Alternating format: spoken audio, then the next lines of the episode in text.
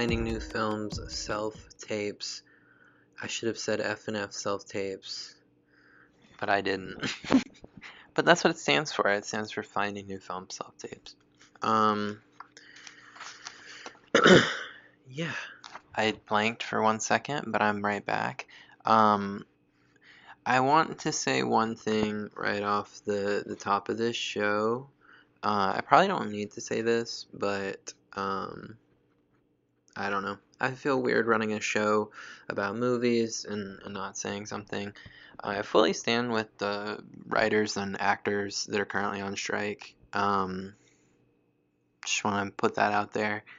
Fully, fully on board with with that, and um, I hope that they are able to to get the restitutions they believe that they are um, owed, and um, I believe that they are owed it as well for entertaining all of us and keeping us all in a, a peace of mind or a chaos of mind, um, depending on what it is you like. And uh, all that being said, um, solidarity to those striking currently um, in New York, Los Angeles, wherever you are striking. Um, so just wanted to get that out of the way. I feel weird uh, doing a podcast about movies. I don't make money doing this though, so I, I you know, uh, I would feel differently if I were like, uh, in in Squarespace, you know, but um, I am I am not quite there uh, yet. But if I were getting paid for it, I would. I don't know what I would do. I'm not getting paid, so I don't have to worry about that, right? Hey, more money, more problems. Uh, anyways, we're gonna get into the show now. Um, so this week I chose to review the film Love and Basketball. Um, this film came out in 2000. Uh, it was produced by 40 Acres and a Mule Filmworks. Uh, the runtime on this movie was 124 minutes. It was written and directed by Gina Prince Bythewood. Uh, it was edited by Terralyn A. Shropshire. It, music was done by Terence Blanchard. The camera work was done by Reynaldo Villalobos. And the stars of the film were Sanaa Lathan and uh, it's either Sanaa. I, uh, I'm sorry if I mispronounced your name. I'm so sorry. And then Omar Epps as well. Um, and yeah, we're going to jump right into the plot though. Uh, and the plot is as follows. Okay. The story is divided into four quarters, each one representing a different period in the lives of the protagonists. The first quarter takes place in 1981 when Monica and Quincy are children and become friends due to their shared love for basketball. Monica proves to be an excellent player, beating Quincy in their first game of one on one. However, their friendship is threatened when Quincy knocks Monica down during a game and accidentally cutting her face. They reconcile and share a kiss, but their relationship is complicated.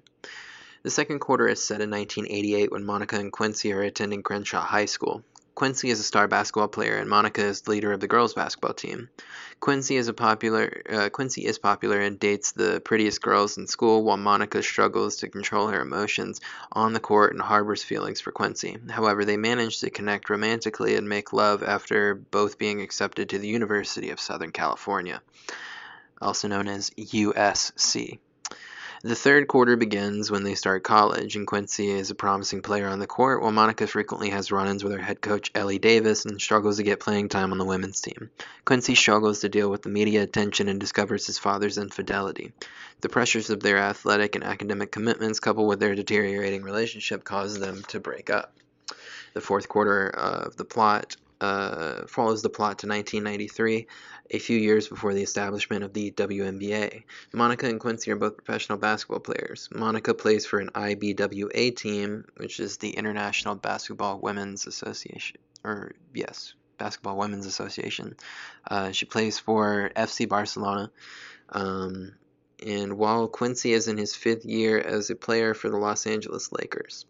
Uh, after Quincy, uh, after visiting Quincy in the hospital following a devastating knee injury, Monica learns he is engaged to be married.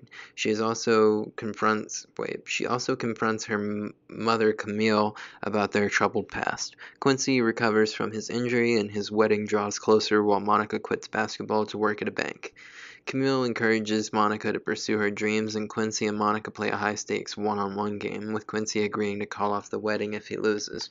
Although Quincy wins, and he realizes he can't live without Monica and chooses her instead. The two get married and have a daughter, Monica, with Monica eventually playing in the WNBA. In a post credit scene, Quincy and Monica's daughter is shown playing basketball at a playground. The themes of this movie are betrayal, chance, coming of age, dedication, disillusionment, family, fate, feminism, human nature, identity, jealousy, love and sacrifice, man versus self, maturity, passion, wealth, winning and losing. Um, and that was Love and Basketball 2000. Um, so I'm just going to read these first two thoughts right off the top because I want to get this page flipped over.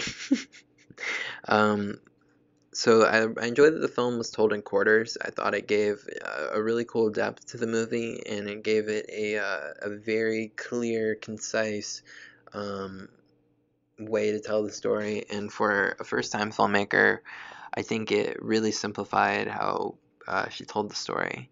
Um, and I, I, it ultimately did nothing but help her, and that, and that's the only reason that I mention it. Um, and I really enjoyed it, it because of the obvious, you know, tie-in to four quarters of basketball and whatnot. And anyways, I don't need to explain that. Um, and then the music of this film is nothing but needle drops. It is nothing but uh, popular music. Um, I don't know how much of the movie really is score. It's mostly, uh, from what I remember watching the movie, I, I, it was just um, it was just like songs, you know, um, which is fine. Uh, I think it added to the overall vibe. But there is some times where it's like, uh, and especially in a romance movie, where I kind of want like a vibe setter, and I don't really, I don't know. Sometimes just R and B underneath is not what I was looking for but that's probably just me. Anyways, gonna move on from that. Uh, my next note here says these 11 year olds have the social awareness of 6 year olds. Um, this could also just be a me thing. Maybe I just don't, I don't know, I don't talk to children very often, um, if at all, uh, at this point. Um, so I don't know. Maybe I'm just out of touch with children, like modern day children, or you know what their sensibilities are. I mean, these are obviously kids from the '90s, so they don't really. It's just pre-internet, or kids from the '80s, really. So this is way pre-internet. This is actually pre-internet, not like pre-popular internet. This is like actually like pre the invention of the internet. Um, so maybe we just had different sensibilities. Probably do. Probably definitely do. Um, I I assume that they had to cast kids that were older than the the parts, um, and that may have been why it felt so awkward and stale because it's kids that are like more intelligent saying lines that were meant for younger kids, and I think that may have been why that was affected. Nevertheless, they weren't really on screen for long enough for it to really matter uh, so I'm not going to dwell on it that much. Um, I didn't know. I didn't really understand why I had to see him kiss, though. I, I don't. I didn't. I didn't leave that out. I don't need to see that. Um, 25 year old high schoolers. yeah, uh, selling Omar Epps as a high schooler was really funny to me. Um, and even I don't know if it's uh, Sana or Senai.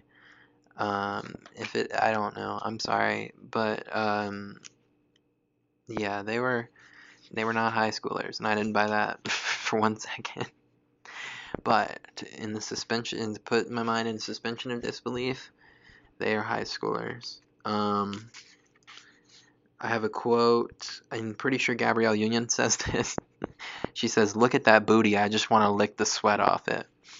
Um, yeah. yeah. It popped me. I, I laughed pretty hard. Um, good line. Funny line. I like that.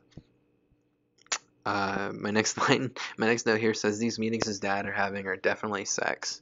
Uh, that was telegraphed like from the start. There was no like, um, there's no suspension of disbelief there from me, uh, at least. Um, that was very blatant, and I'm sure, it, and it was supposed to be, but uh, you know. I, I thought it was very funny. It was like, oh, I gotta go to a meeting. it's like, yeah, we we know what that means, bro. You're not slick. Okay. Um. Um. I'm not gonna read that note because it's not important. I enjoyed the their unspoken bond for uh, allowing them into each other's house, or specifically the boy getting allowed into the, the girl's house. What are their names? Shit. Um, the boy's name is Q. Q getting allowed into. I normally write their characters' names on here. Monica. Yeah, sorry. Quincy and Monica. Um, Quincy specifically going over into Monica's house. Um, when uh, whenever his mom and dad started arguing, because they that really did a good job of establishing that like this is a this is a common troubled issue. So a common troubling issue that he has to deal with. to deal with. Uh, I need to stop mumbling. Boop boop boop. Um, the story of her not getting recruited and then suddenly getting an offer, I thought it was contrived, and then it became uh, more uh, more rooted in a, in a, in a sense of reality when it became uh, known that she was offered the bat the starting point guard says only because uh, the the other girl got pregnant and she couldn't come anymore which is um a really fucked up thing to say to another person but anyway I'm gonna move on from that um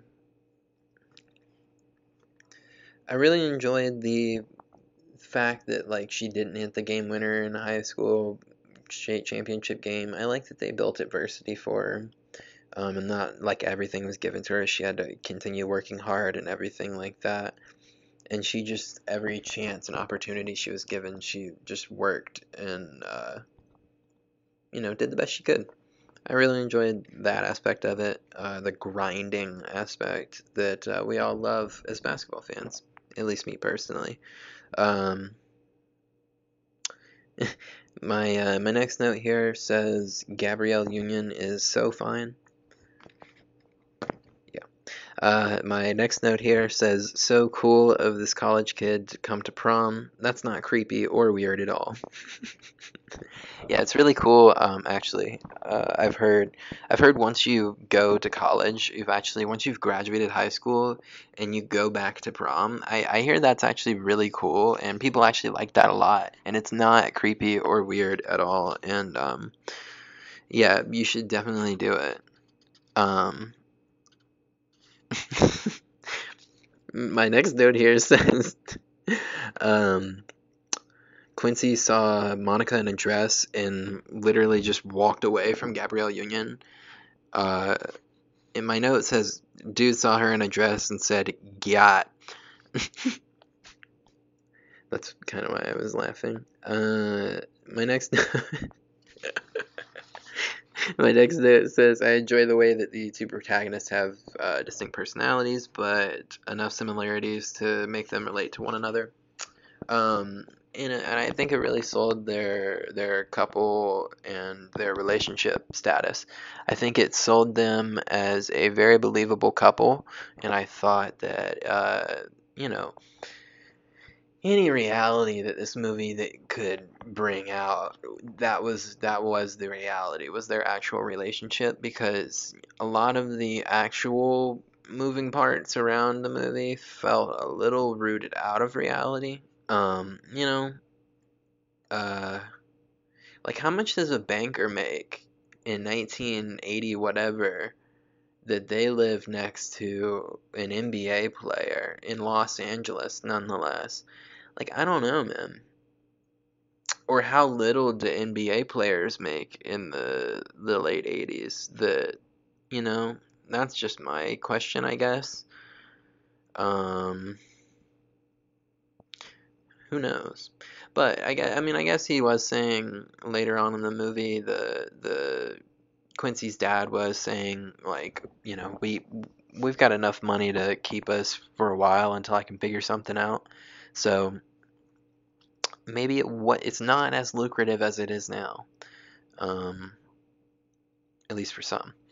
Um, but I'm gonna move on here. Uh, she, uh, I thought it was funny when she said that the dude that brought her to prom, the college guy that I mentioned, was very, very cool for taking her to prom from college. Um, she, all she's trying to do the whole time he's like kissing on her and stuff is trying to remember how many rebounds that she had. Thought that was pretty funny. Thought that was a great line. Um, the over romanticized uh, like overall tone and feeling of this movie was really funny to me. It was just like really, it was just cute. Honestly, I thought it was uh, I thought it was fun. Um, just overall, I I enjoyed this movie, but it was more of a uh, a movie that you really have to like suspend the disbelief for, and uh, you know I I enjoyed it. I I I lightened up like halfway through the movie. I was trying to give it shit, and then I just accepted it for what it was. Um, and I made it so much easier to not be like, uh, you know, snidey son of a bitch about this movie, and it made it so much easier to like. And I really enjoyed it after that. I want to say like an hour, actually. It was like maybe 30 minutes. Uh, like I was getting a little worked up, and then I was like, just calm down, man. And just watch it and accept the movie for what it is. I think I was trying to put it on some type of like level or whatever, or trying to like, I don't even know.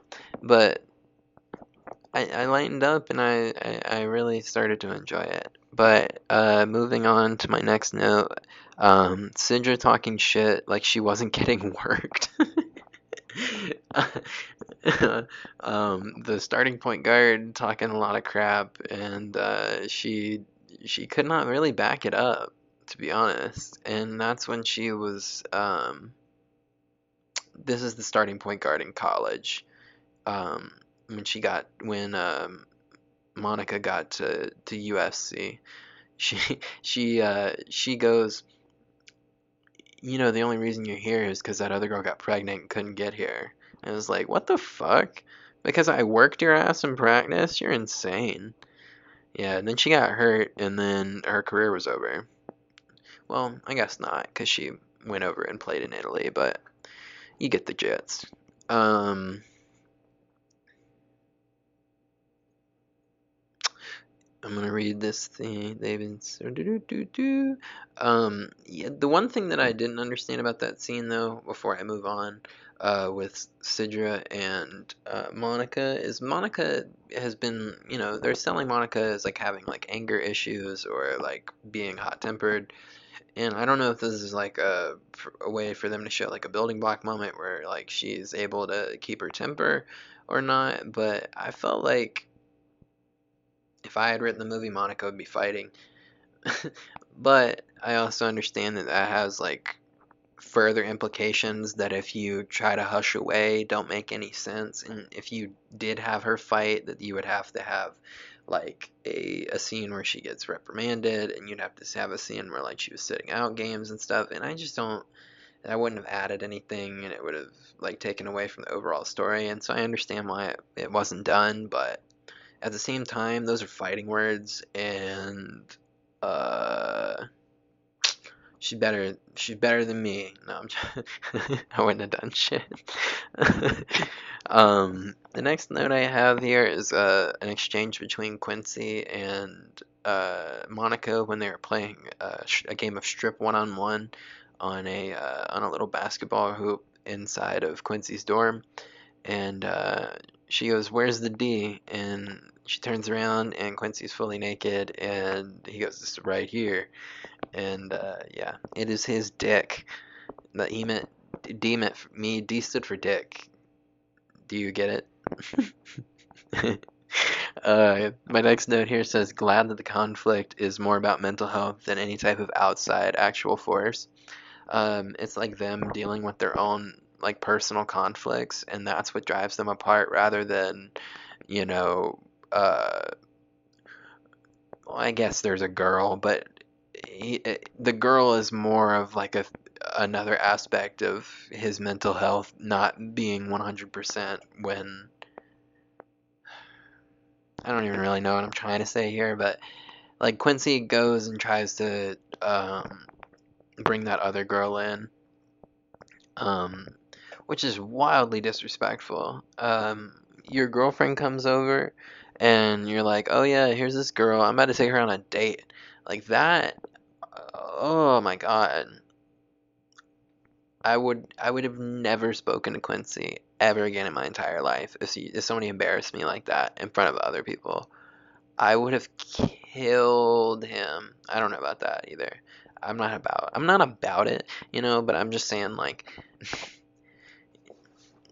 uh, you know, if if I were there, if I were a character in a movie and I had no repercussions for what I was doing, that's what I would do.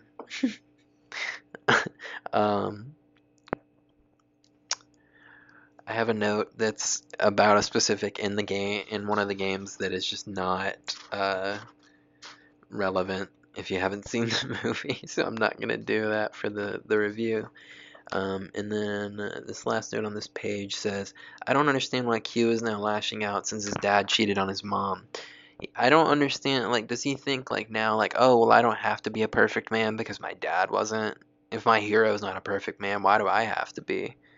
Like, if that's if that's actually the the the you know stance that he's taking there, like he's wildly wrong.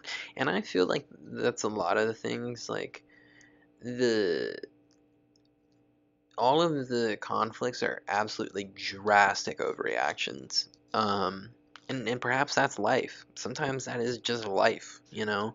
And then we're all very easy to let go and forgive. Um, so maybe this movie is more human than I think, or more human than I want to give it credit for. Um, but yeah. Um, I said Q was so in the wrong for everything that he said to her uh, when he broke up with her. And he was. I mean, like I said, like I just said, yeah, everything was such an overly drastic overreaction. Um, that it was honestly just funny. Um, there's a spinning shot of the Barcelona coach talking, and um, I don't know if it was doing it in circles to kind of give off the impression of like your coach talking to you in a language that you don't understand and like how dizzying that may feel. And I maybe that was what it was speaking to because it was the only real like super dynamic shot uh, other than the you know basketball scenes obviously, but it was the only real like super dynamic shot that um, that w- had anything to do with um, you know the storyline. So I think maybe that was the effect, and it definitely worked because I was dizzy as shit. so that definitely worked on me. Um, I'm gonna skip that note. Um, I'm gonna skip that note again. It, it's just more over drastic overreactions. Uh, one from Quincy. Uh, later on. Uh, I, I don't even remember what it's for, but I just said I don't empathize with him. I don't feel that way, but you know, this movie is so like it pulls you in so many directions. You like almost feel the emotions in the same type of way that someone would if their heart was being broken or like if they were in love. So I think it, it captured that really well of like how hard you can feel emotions when you're in a relationship or or whatever. Um, but yeah. Um, the the film is full of like six self-centered people is the full cast. Is like just six of the most self-centered people uh, that you can think of. Uh, but they all have good hearts and i think they have good intentions so it's endearing i think. Um, Yeah. Um, moving on. She's abusing him. Uh, he's a man with a hurt ACL. And then I said, oh, never mind. He worked her. he took the brace off of his ACL and was like, all right, well, I'm not. I'm not letting this happen. And absolutely took her to town. Um, and then I have the quote, all's fair in love and basketball. I really enjoy that. Uh, I loved it how they um, established it and then called back. I enjoyed that a lot. Um, just overall, I just thought it was a, it was a well written movie. Um, the dialogue was really nice uh, between the two characters, and the relationship was really well crafted. And if that's well crafted, I mean, I think you can pretty much do anything. Um, because that's if that's going to be the what the movie predicates on. That's all that really needs to be well polished um, to the nth degree. And again, this is her first movie, so you know I'm not really sitting here expecting a masterpiece, but it was a really good movie. Uh, I don't want to take away from that at all. Um, my next, my last three notes are about the, the basically the final ending scenes. Uh, the first one says the WNBA, and the second one says Lisa Leslie, and then the third one says Wright McCall. Basically, their uh, Quincy's last name hyphenated with Monica's last name. Um, and I have a little crying, uh, smiling emoji. And then they have a little daughter, and it's very cute.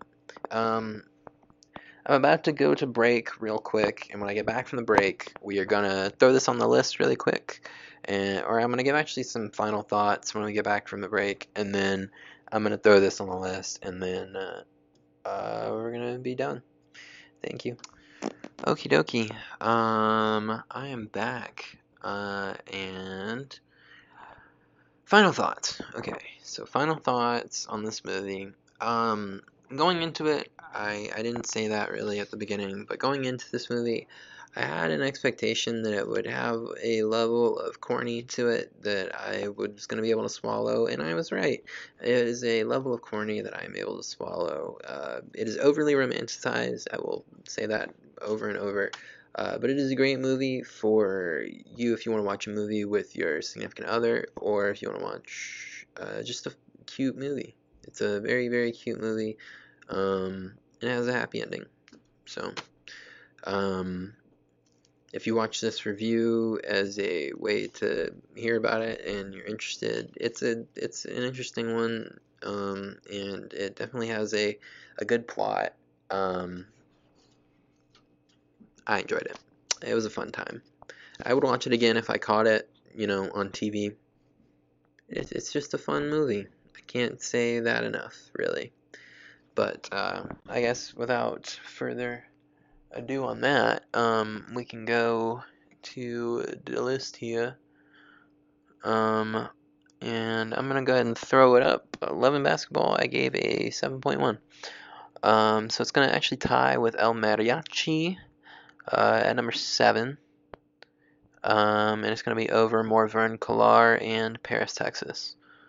So, yeah. Um, that's gonna be how that uh, how that dribbles out. I didn't even do that on purpose. oh man, I am genuinely laughing at that because I didn't do it on purpose. I'm not even joking. Oh my god. Wow. All's fair in love and basketball, eh? Um. okay, moving on from that. Um, into promo hour. Okie dokie. So this will be coming out Monday the 24th. So, uh, obviously, if you've watched this, I very much appreciate that. Next week on FNF Self Tapes, I'm going to be watching Blue Velvet by David Lynch uh, from 1986. I think that is one of his firsts. Um, it's it's one of them, one of the ones up uh, closer. I I don't know. I think Eraserhead is his first movie, but um, Blue Velvet uh, from 1986. Nevertheless, uh, David Lynch. That'll be next Monday, and then um, this Friday I have uh, Finding New Films coming out with the main show. Uh, coming out with Kris. He'll be sitting in the chair that I'm sitting in, and we'll be discussing the 1971 film Walkabout. Um, which is an Australian film uh, that uh, was directed by Nicolas Roeg and written by someone I can't remember the name of, but it's right here actually. It's written by Edward Bond. Um, so that was a really, really good movie. Um, so go check that review out. Um, that'll be out this Friday. Uh, another thing you can check out is the Basement Tapes. That is me and Trevor Dupree, and um, we will be uh, doing another episode maybe the week after next. But check out episode two. We talk some work stories. We talk about Israel Adesanya's very awkward uh, post-fight call out to Dricus du Plessis, uh, and then we also talk about uh, peanut butter and jelly sandwiches. So anything you want to hear, we got it all there. Um, and then if you want to hear even more, we have Greg and Jeff Give the Hi Hat. That is a show that I produce, um, so you can hear my voice there. Uh, I don't know how much you'll see me on there, but um, you'll be able to hear my voice for sure. Um, and uh, this past week, they talked about Greg's trip to Chicago, and dad, my dad, Jeff, um, built off of that by giving some of his trips from Chicago, some of his stories from there. They talked some of their old uh, work stories, being on the road, uh, doing shows and stuff. And then um, they also talked about uh, music. They also had a long, long talk about music. So uh, that was really interesting to be a fly on the wall for. So uh, can only say that it you it would be great if you went over and listened to that because it's very interesting and I think they have both have great perspectives and are great uh, at talking to each other because they've done that for 30 years now. So that's enough of me selling myself and my family. Uh, so uh, I appreciate that. If you watch any of that or watch this, um, if you made it this far, I'm sure most people have turned it off at this point. But uh, nevertheless, thank you. Uh, tune in next week. I'll see you very soon. Follow us on Instagram, subscribe, like, comment, uh, share with your friends, do all that jazz. Follow us on Spotify and Apple Music or Google Pod or wherever you get your podcasts. And yeah, I'm out. Good night. Mwah.